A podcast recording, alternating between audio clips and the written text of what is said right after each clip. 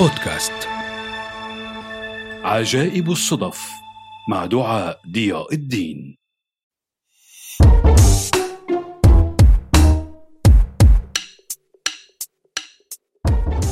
نجا من أكبر انفجارين في التاريخ هيروشيما وناغازاكي.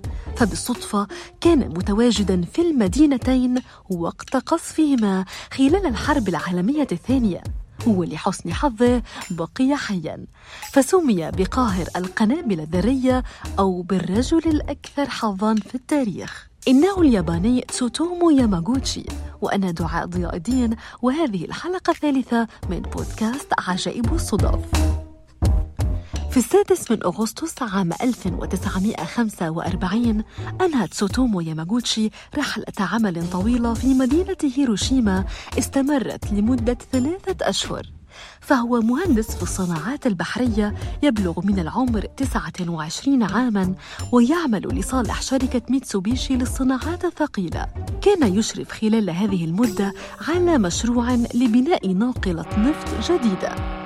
وبعد أن أنهى مهمته بدأ يستعد للعودة إلى بيته في مدينة ناغازاكي مسقط رأسه متشوقا لرؤية زوجته وابنهما الصغير وفي الساعة الثامنة والربع صباحا من يوم الرحيل وقف ياماغوتشي ليلقي النظرة الأخيرة على مشروعه قبل المغادرة.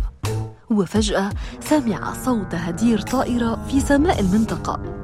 نظر إلى السماء ورأى قاذفة أمريكية من طراز بي 29 تحلق فوق المدينة وتسقط جسما صغيرا متصلا بمظلة. وفجأة أضاء السماء وميض قوي جدا يكاد يعمي الأبصار. فألقى بنفسه على الأرض وشعر بحرارة هائلة إذ أصيب بحروق بالغة في جسده. إنه أول هجوم نووي في التاريخ. قضى ياماغوتشي ليلة مضطربة في ملجأ للغارات الجوية.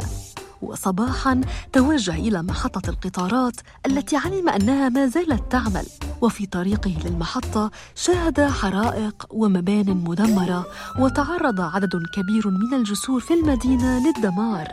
فاضطر لعبور النهر سباحة ليصل إلى محطة القطار.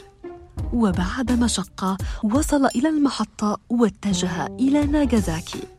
وفور وصوله توجه إلى المستشفى للعلاج ورغم الألام في جسده حاول قاهر القنابل النووية أن يمارس حياته بشكل طبيعي ويتوجه إلى مكتبه في المقر الرئيسي للشركة.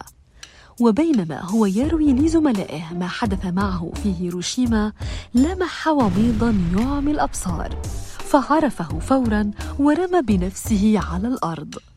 إنها القنبلة الثانية ناجازاكي. والتي كانت يا أصدقائي مصنوعة من البلوتونيوم وهي أقوى من قنبلة اليورانيوم التي ألقيت على هيروشيما. هرع ياماغوتشي على الفور إلى المنزل ليطمئن على أسرته لكن زوجته كانت قد خرجت من البيت مع ابنهما الصغير لشراء دواء لحروق زوجها. ووقت انفجار القنبلة كان الاثنان في ملجأ ضد الغارات الجوية. وبالفعل نجت عائلة ياماغوتشي من قصف ناغازاكي ونجا هو من القنبلتين وأيضا من مرض السرطان الذي أصابه بسبب الإشعاعات النووية وظل يتعالج منه لسنوات طويلة وشفي وسجلته حكومة اليابان الناجي الوحيد من كلتا القنبلتين وتوفي عام 2010 عن 94 عاماً.